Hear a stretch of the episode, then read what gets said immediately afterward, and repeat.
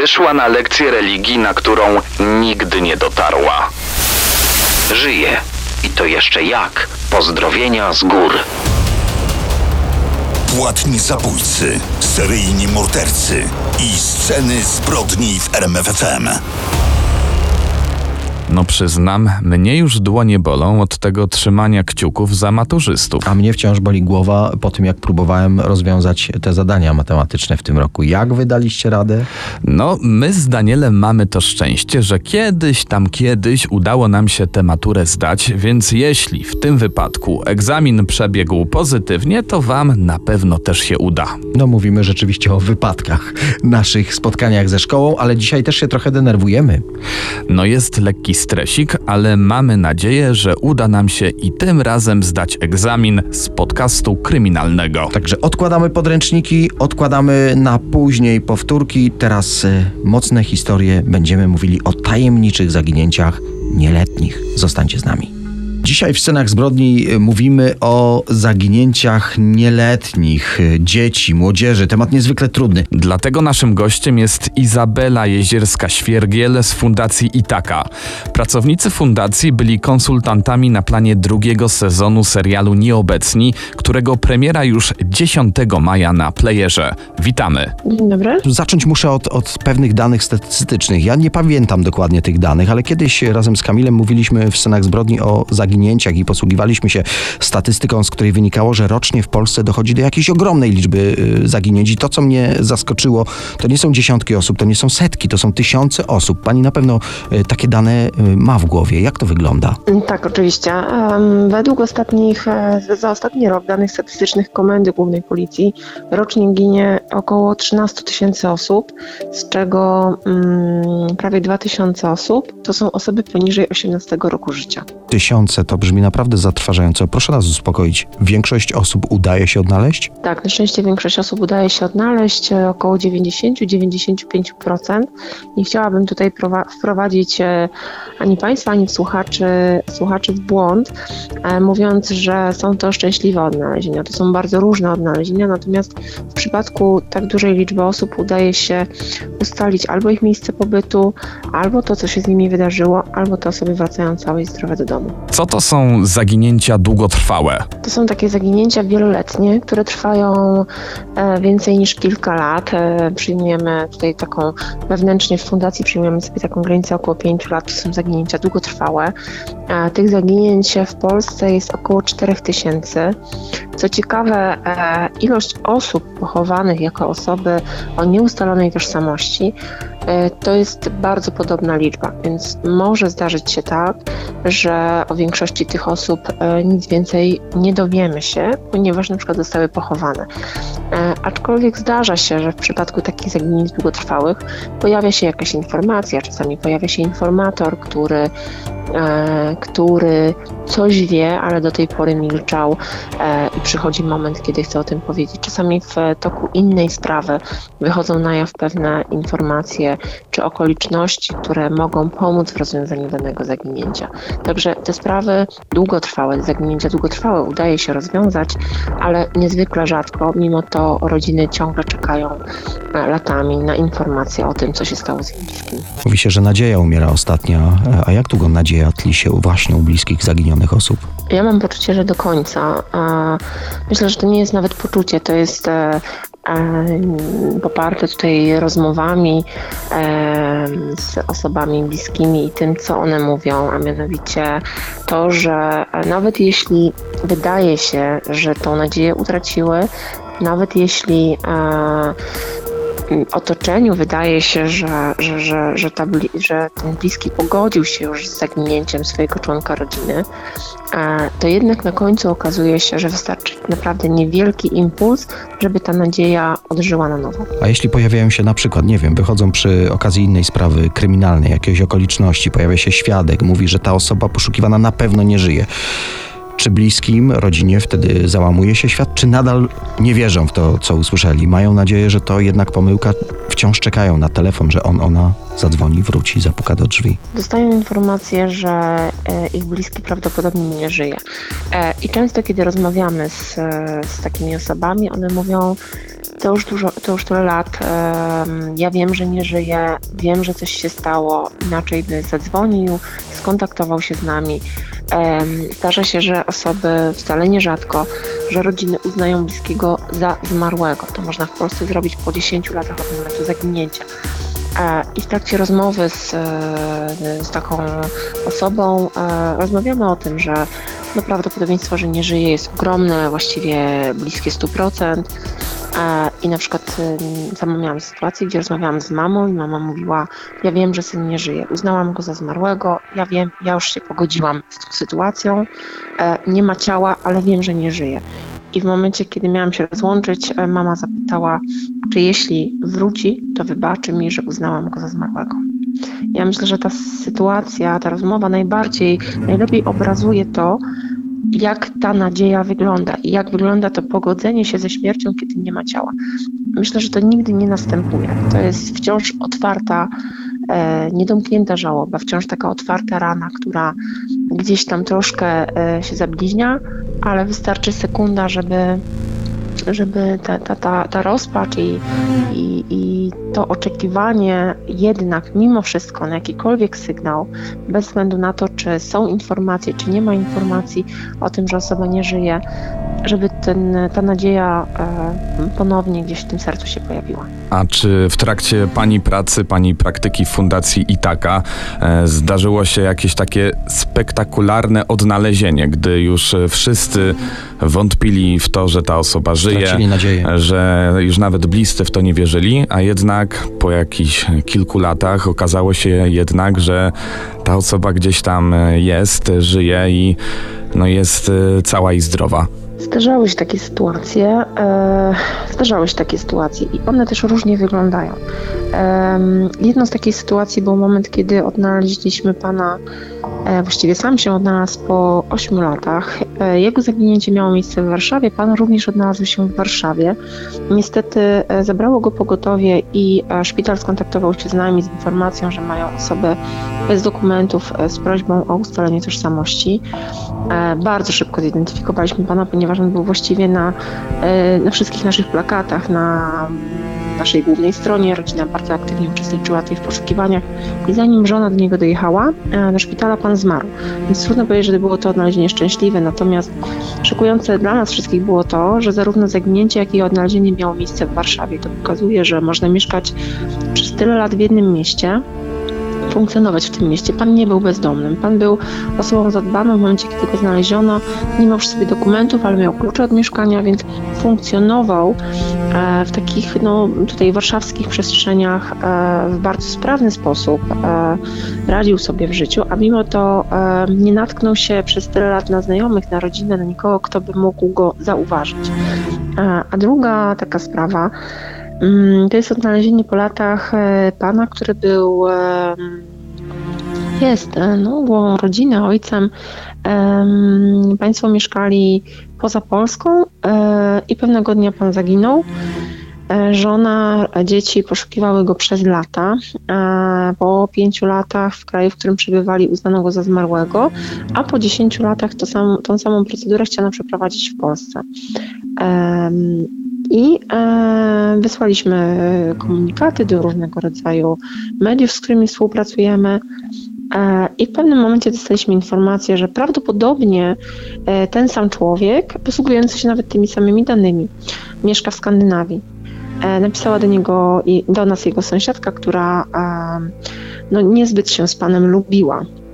I okazało się, że pan e, ma tam nową rodzinę. Żyje sobie tam szczęśliwie, no a że wszedł w konflikt z, z sąsiadami, to um, oni po prostu wygooglowali jego nazwisko i pierwsze, co im wyskoczyło w internecie, to nasz plakat poszukiwawczy. I tu z kolei pojawia się dramat, bo okazuje się, że pan opuścił rodzinę dobrowolnie. Rodzina, dzieci przez te wszystkie lata, przez te dziesięć lat wyrastały w przekonaniu, że ojciec um, jest niemalże bohaterem, człowiekiem świętym, cudownym. Gdyby był z nimi, ich życie byłoby usłane różami, a tutaj okazuje się, że ojciec jednak um, po latach um, się odnajduje i wcale tak dobrym człowiekiem nie był, jak oni sądzili. Więc te odnalezienia, o których się dowiadujemy po latach, to najczęściej albo są dobrowolne zaginięcia, czyli takie decyzje, które podejmuje osoba, która zaginęła. I, i, i, i taka, taka osoba podjęła decyzję o oddaleniu się, zerwaniu kontaktu z rodziną. Albo są to zaginięcia, które są spowodowane wypadkami. Takie informacje też do nas trafiały po latach z różnych ośrodków w Polsce, że przebywa u nich taka i taka osoba. Okazywało się, że jest to osoba przez nas poszukiwana od lat. Straciła pamięć albo możliwość decydowania o sobie i, i była zdana właściwie na opiekę osób pracujących w danym ośrodku i w pewnym momencie ktoś zaczął się interesować i szukać tożsamości tej osoby. Dwie takie osoby w nie tak odległym czasie udało się w ten sposób zidentyfikować. Niestety były to osoby, które już zmarły. Więc takie, takie odnalezienia oczywiście mają miejsce. Niestety nie ma odnalezień związanych z zaginięciami małych dzieci, na które myślę wszyscy czekamy i a wszyscy chcielibyśmy, żeby te dzieci po latach odnalazły się jako osoby dorosłe. Takich sytuacji w Polsce nie ma, za granicą jest kilka takich przypadków, w Polsce niestety nie. Dziękujemy, że znalazła Pani czas dla naszych słuchaczy, a w scenach zbrodni zaraz głośne sprawy osób zaginionych, nieletnich, czyli te sprawy, które najmocniej dotykają ich rodzin, znajomych i sąsiadów. Rozpoczynamy w scenach zbrodni opowieść o tajemniczych zaginięciach nieletnich. Powiedzmy wprost, no po prostu dzieci, choć będziemy mówili teraz akurat o nastolatkach. I to jedno z tak zwanych zaginięć długotrwałych. Czas na sprawę sprzed blisko trzydziestu lat. Jest styczeń tysiąc dziewięćset dziewięćdziesiąty trzeci rok. Do Zakopanego na ferie przyjechały dwie siedemnastolatki. Ernestyna Wieruszewska z Legionowa i Anna Semczuk z Warszawy. Chodziły do jednej klasy w liceum ogólnokształcącym imienia Władysława czwartego w Warszawie. Wynajęły kwatery w Kościelisku Pitoniówce i po prostu zniknęły. Ale nie od razu. Przyjaciółki przyjechały tu w sobotę dwudziestego drugiego stycznia. To był pierwszy dzień ich ferii. Licealistki miały z nich wrócić szóstego dnia. Pierwsze dni miały spędzić we dwie, później mieli dojechać znajomi z Warszawy. A propos znajomych, wszyscy ich koledzy, przyjaciele mówili o tych dwóch dziewczynach, że pogodne, grzeczne, miłe, dobrze wychowane. Często powtarza się również określenie spokojne. Ernestyna znała to miejsce. Była tu wcześniej z legionowską grupą oazową. Właścicielka kwatery i mama Ernestyny poznały się. Mama wzięła namiary i gdy Ernestyna podrzuciła pomysł na wyjazd zimowy, mama zgodziła się i zarezerwowały kwatery u znajomej Gaździny. Dziewczyny przyjechały tu zimą, ale nie jak większość dzisiejszych turystów z nartami. Nie, ich pasją były górskie wędrówki i na to się nastawiały w czasie tego feryjnego pobytu. Szczególnie Ernestyna kochała wędrówki po Tatrach. To ona też chciała wynająć kwaterę na uboczu. Zwykła góralska chata, bez wygód, z dala od centrum Zakopanego. Atrakcje miasta ich nie ciągnęły. Chciały być jak najbliżej gór. Już pierwszego dnia Ernestyna wysłała pocztówkę do domu. Chciała, żeby kartka doszła do Legionowa, zanim ona tam wróci. Ernestyna napisała: żyję. I to jeszcze jak. Podróż miałyśmy świetną i ciekawą, szczegóły w domu. Spadł śnieg, jest mróz i żyjemy jak zimą w górach. Jesteśmy zadowolone. Pozdrowienia z gór. Dość dobrze udało się ustalić, jak minęły im pierwsze trzy dni. Chodziły po górach i jak intensywne były to wędrówki, to dowodzi, że naprawdę kochały Tatry. W ustaleniu ich tras pomógł pamiętnik, jaki prowadziła Anna. Opisała, dokąd się kierowały, które schroniska. Już pierwszego dnia wybrały się na Gubałówkę. Tak zaczyna wielu turystów. Stąd piękna panorama na miasto pod Giewontem. Zjechały kolejką do Zakopanego, stąd wybrały się do Kościeliska. Ania napisała w tym pamiętniku: powrót busem przez Nędzówkę, no kawał drogi. Drugiego dnia poszły do Kir, później Dolina Kościeliska. Wspinały się żlebem, chciały wejść do jaskini Mroźnej, ale no być może szlak był zbyt trudny, zaśnieżony. Wróciły do Doliny Kościeliskiej, odpoczęły w schronisku Ornak. W drodze powrotnej zahaczyły o jaskinię Zimną. Ania napisała: droga powrotna na tyłkach. Trzeciego dnia przeszły z Zakopanego do Kuźnic, wybrały niebieski szlak na Kopę i dalej na Hale i do Murowańca. Dalej niebieskim szlakiem do Czarnego Stawu Gąsienicowego. Chciały wspiąć się na Karp, ale tu złapała je zamieć. Wróciły żółtym szlakiem do schroniska Murowaniec, odpoczęły, poczekały na lepszą pogodę i dalej na Halę Gąsienicową i Doliną Jaworzynka wróciły do Kuźnic. Po tych pierwszych dniach pobytu także Ania wysłała rodzicom kartkę pocztową. Tam czytamy: słaniam się z nóg, ale Bóg mi świadkiem, jest to to, o czym marzyłam. Ponadto wszystko idzie po naszej myśli. Buty dostałam, śnieg spadł. Radosne nastroje są. Gdyby coś z tego uległo zmianie, dam wam znać, a na razie całuję w oczka, noski i brudki. Do miłego, wasza Anusia. Pobyt dziewczyn miał trwać do dwudziestego siódmego stycznia. Dzień wcześniej wyszły z kwater, miały jechać do Zakopanego na dworzec, żeby kupić bilety powrotne do Warszawy. Powiedziały o tych planach właścicielce kwatery. Wspomniały też, że mają się z kimś jeszcze spotkać. Znajomi z Warszawy i... kamień w wodę. Wyszły z kwatery w Kościeliskach około godziny dziewiątej trzydzieści, by dotrzeć na dworzec P K P w Zakopanem i kupić z wyprzedzeniem bilety na pociąg na dwudziestego siódmego. Wsiadły do autobusu. No i właśnie, policja ustaliła, że zgodnie z planem nastolatkom udało się tym autobusem dojechać do Zakopanego, dotrzeć na dworzec, ale... do wynajmowanego pokoju już nie wróciły.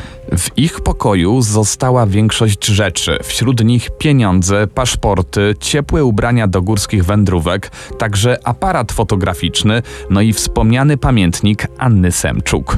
Właścicielka kwater zawiadomiła służby o zniknięciu swoich lokatorek. Powiadomiono również rodziców dziewczyn. No i właśnie, co byście zrobili? Pewnie jak rodzice Ernestyny i Anny rzucili wszystko.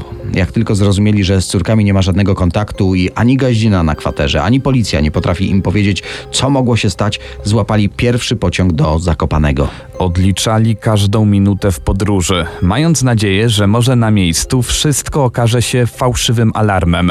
Niestety cud tym razem się nie wydarzył. Na miejscu nie trafili na żaden ślad po córkach. Dosłownie biegali po Zakopanem, zaglądając do kolejnych ośrodków czasowych i pytali, czy ktoś nie widział ich córek. Wiedząc, gdzie dziewczyny chciały się wybrać, jakie plany miały na te ferie, ruszyli też na górskie szlaki. Rozglądali się, czy przypadkiem nie spadły gdzieś, czy nie zboczyły ze ścieżki, czy się nie zgubiły w górach. Nasłuchiwali, czy nikt nie woła o pomoc. Jak wspomina mama Ernestyny, chodziłam jak obłędna. Wydawało mi się, że jak ja tam pójdę, to ją znajdę. Ale przecież mimo nawet nadludzkiej mocy, jaką w takich chwilach uzyskują rodzice, góry są zbyt wielkie, by przeszukać wszystkie szlaki. Poprosili więc o pomoc znajomych. To czasy przed wejściem Polski do Unii Europejskiej. Granice były zamknięte, ale znajomi rodziny wzięli paszporty i ruszyli także na okoliczne szlaki na Słowacji. Oczywiście rodzice pytali również turystów w pociągach, czy nie zauważyli zaginionych dziewcząt. Pytali obsługę P K P. Niestety, nikt nie zapamiętał, nikt nie podsunął żadnego tropu. Rodzice jeszcze wielokrotnie przyjeżdżali do Zakopanego. Przywieźli tu jasnowidzów. Jeden z tych najbardziej znanych miał ponoć wizję, jak dziewczyny Dziewczyny spadają z jakiegoś urwiska. Ale przywieźli też prywatnych detektywów. Każdego, kto mógł pomóc w wyjaśnieniu tajemniczych okoliczności zaginięcia dziewczyn. Właściwie nigdy nie przestali ich szukać. Podejmowali każdy trop, także zagraniczne. Byli w Holandii, w Niemczech, w Hiszpanii. W pomoc zaangażował się Kościół, sam kardynał Macharski. W mediach rodzice dziewczyn mówili o sektach, bo ten trop wydawał się prawdopodobny. Założyli pierwsze w Polsce stowarzyszenie, które miało pomagać rodzicom, których dzieci padły ofiarami sekt i nowych ruchów religijnych. Zgłaszali się do nich rodzice z całego kraju. Sami też jeździli z wykładami do szkół i opowiadali, jakim sekty mogą być zagrożeniem. To jest ten przypadek, w którym rodzice nigdy nie przestali szukać swoich córek. Mają nadzieję, że któregoś dnia Ernestyna lub Anna odezwą się, dadzą znać, jaki spotkał je los. Rodzice Ernestyny stworzyli nawet tak zwany portret progresji wiekowej, czyli jak dziś wyglądałaby ich córka. Jest on umieszczony między innymi na stronie Fundacji Itaka. Być może rozpozna się na nim ich córka, może Ernestyna, może Anna, dziś dojrzałe kobiety, żyjące według jednej teorii w jakiejś sekcie, odezwą się i wrócą do rodziny. Jak czytałem w jednym z wywiadów z rodzicami, na rodzinnej wigilii zawsze czekają dwa puste talerze. Dla Ernestyny i dla Anny. Ale sekty to nie był jedyny trop. Już za moment o ustaleniach śledczych i prawdopodobnych hipotezach przebiegu zdarzeń. Poszukiwania dziewcząt rozpoczęły się już następnego dnia. Sprawa stała się medialnie głośna, zwłaszcza na Podhalu. Niespełna miesiąc później, w lutowym wydaniu tygodnika podhalańskiego, ukazał się duży artykuł. Czerwonymi wielkimi literami na pierwszej stronie tytuł „Dziewczyny, gdzie jesteście?”. Przedrukowano rysopisy zaginionych licealistek i ich zdjęcia. Zacytujmy. Ernestyna Wieruszewska, wiek z wyglądu osiemnaście lat, wzrost sto siedemdziesiąt centymetrów, średniej budowy ciała, włosy średniej długości koloru rudego, cera blada, oczy niebieskie, nos mały, uszy małe przylegające, uzębienie pełne. W chwili wyjścia ubrana była w kurtkę trzy czwarte koloru ciemnozielonego, ściąganą na dole, buty czarne, długie, skórzane. Posiadała na sobie plecak czarny skórzany oraz szalik koloru czarnozielonego. Anna Semczuk, wiek z wyglądu osiemnaście lat, wzrost sto sześćdziesiąt cztery centymetry, szczupłej budowy ciała, włosy długie koloru blond, twarz blada, oczy zielone, nos duży prosty, uszy małe przylegające. W chwili wyjścia miała na sobie kurtkę ortalionową koloru szarego. I jeszcze wzmianka, obie dziewczyny noszą okulary lecznicze. No i właśnie, rysopisy sporządzono, dziewczyn szukano, świadków przesłuchiwano, ale generalnie śledczy wspominają, że poszukiwania, a później dochodzenie odbywało się trochę po omacku, na ślepo, no bo żadnego tropu. A właściwie mnóstwo tropów drobnych, dających minimalny punkt zaczepienia. Tatrzańska policja sprawdziła setki poszlak, przesłuchano wiele osób, ale nie udało się ustalić żadnego świadka ostatnich chwil dziewcząt. Żaden z kierowców autobusów ich nie zapamiętał. Żaden z pracowników kolei również. No właśnie. Dziś wiele mógłby wyjaśnić miejski monitoring. Pamiętajmy, początek lat dziewięćdziesiątych nie było w mieście kamer, nie było komórek, nikt nie sfilmował przy okazji robienia widoczków na Insta obu turystek. Aparaty fotograficzne też nie były cyfrowe. Były na klisze. No, właściwie pilnowało się każdego ujęcia, więc nikt nie robił zdjęć, gdzie popadnie, i tym samym nikt przypadkowo nie uchwycił wizerunku dziewczyn.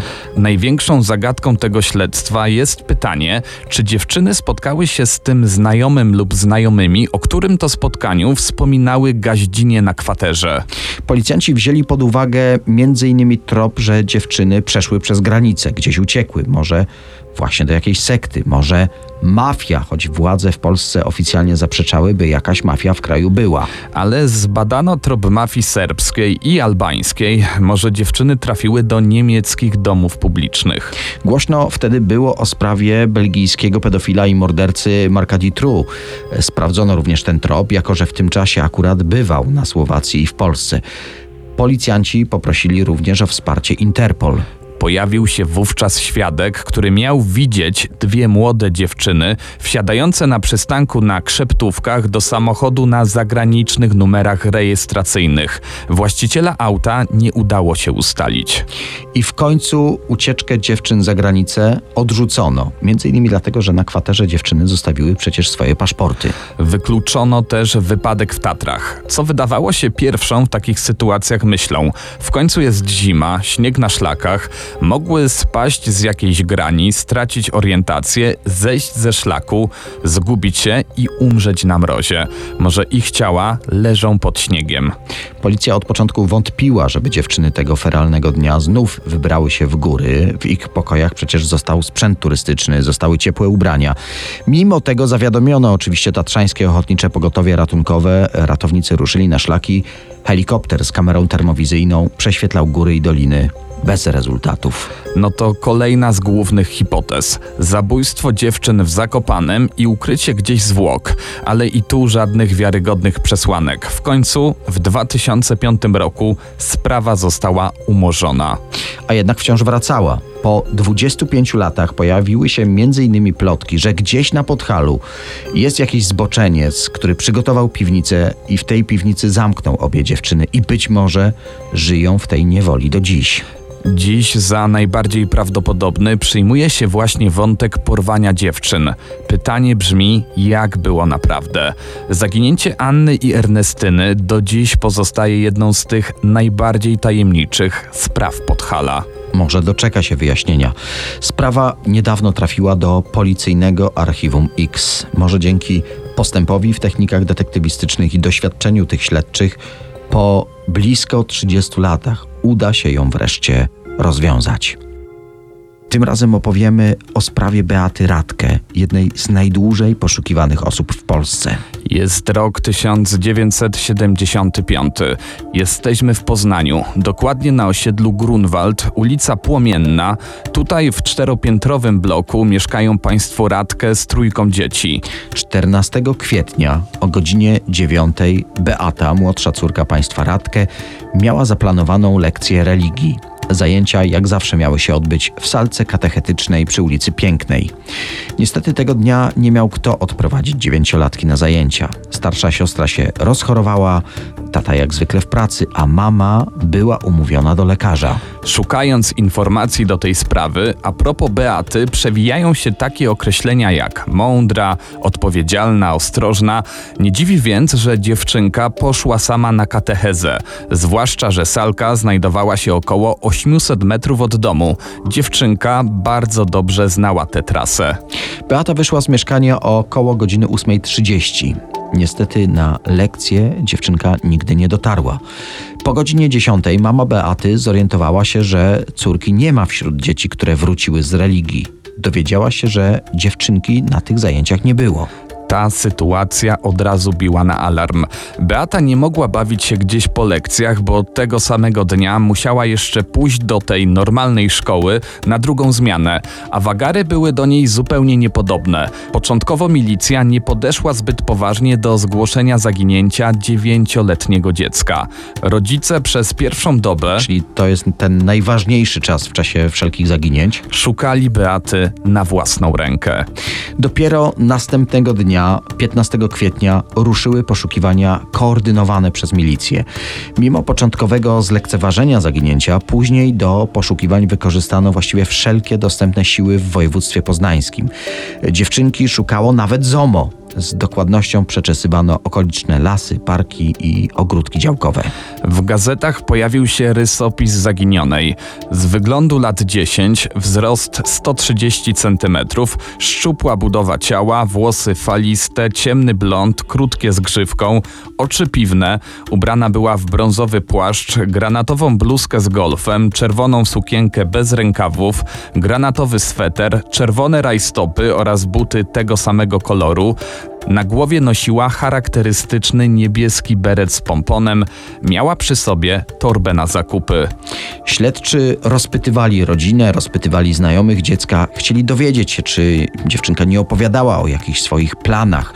Według świadków po raz ostatni była widziana niedaleko charakterystycznego w tym miejscu blaszaka. Szukano jakiegoś punktu zaczepienia. W końcu podczas jednej rozmowy milicjanci usłyszeli informację, która na tę sprawę rzucała zupełnie nowe światło. Otóż okazało się, że dzień przed zaginięciem Beaty jej tata wywiózł na działkę jej psa. Czworonóg spędzał zimę w bloku, natomiast cieplejsze miesiące na ogródku działkowym w Baranowie. Dziewczynka była bardzo związana ze swoim ukochanym zwierzakiem. Milicja przyjęła więc hipotezę, że Beata zamiast na lekcję poszła spotkać się ze swoim pupilem. W oparciu o Google Maps możemy stwierdzić, że dziewczynka miałaby do pokonania około dziewięciu kilometrów i to w jedną stronę.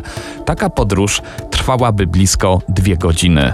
Według tej wersji dziewczynka mogła ulec jakiemuś wypadkowi podczas wędrówki, zwłaszcza że w tamtym momencie trwał duży remont ulicy Dąbrowskiego, przez którą Beata musiała przejść, aby dotrzeć na działkę w Baranowie.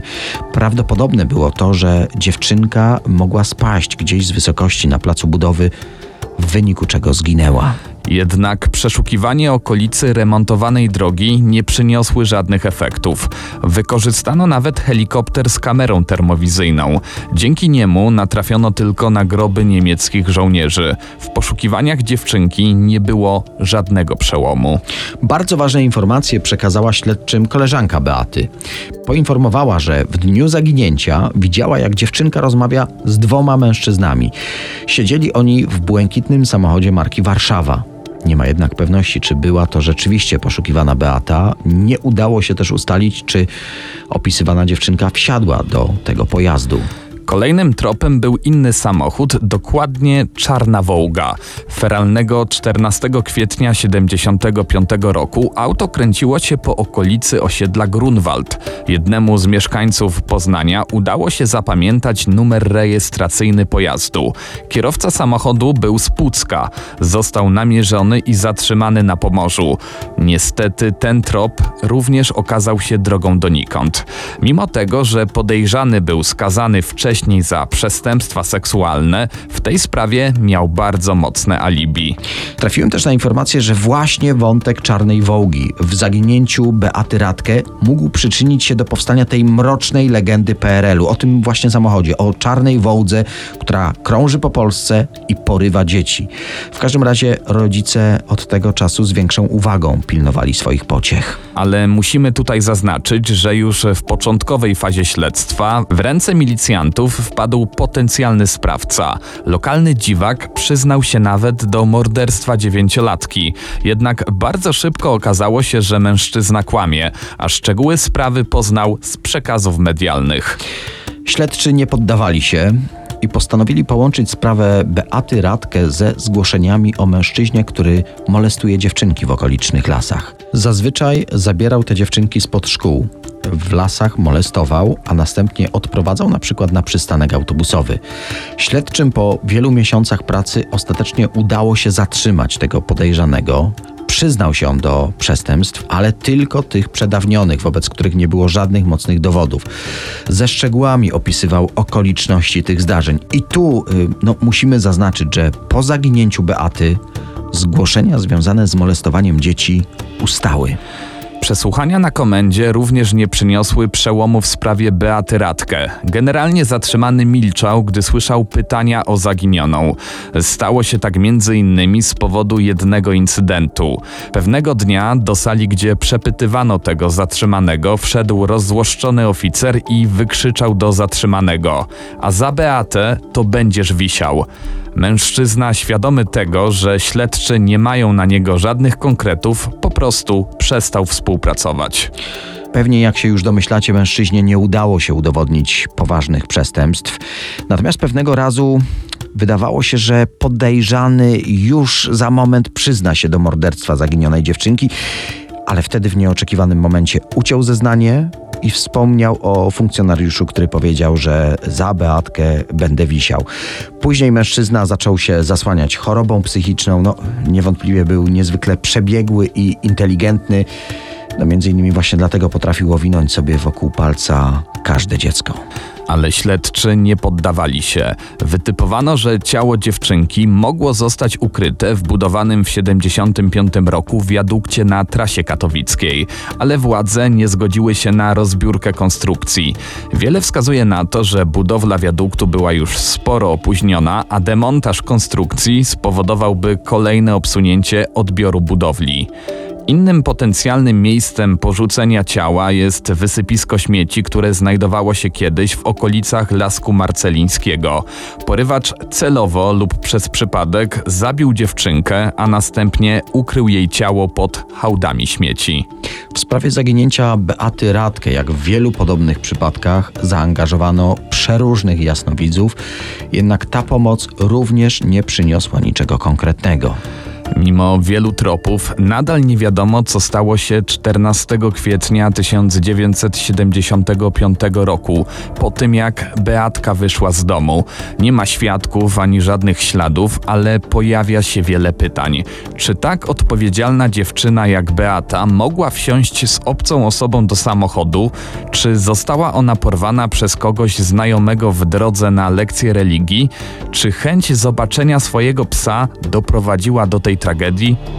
Nadal pozostaje otwartym pytanie, czy gdyby milicja od razu włączyła się do poszukiwań, udałoby się dziewczynkę odnaleźć. Dzisiaj Beata miałaby pięćdziesiąt sześć lat. Dodajmy, że w dwa tysiące jedenastym roku ojciec zaginionej, pan Henryk Radke, wystąpił do sądu o uznanie Beaty za zmarłą. I tradycyjnie, jak zwykle w takich przypadkach, prosimy, że jeśli dzisiejsza historia przypomniała wam jakieś szczegóły, które mogłyby pomóc w rozwiązaniu tej sprawy, skontaktujcie się z policją. Sceny zbrodni w R M F F M.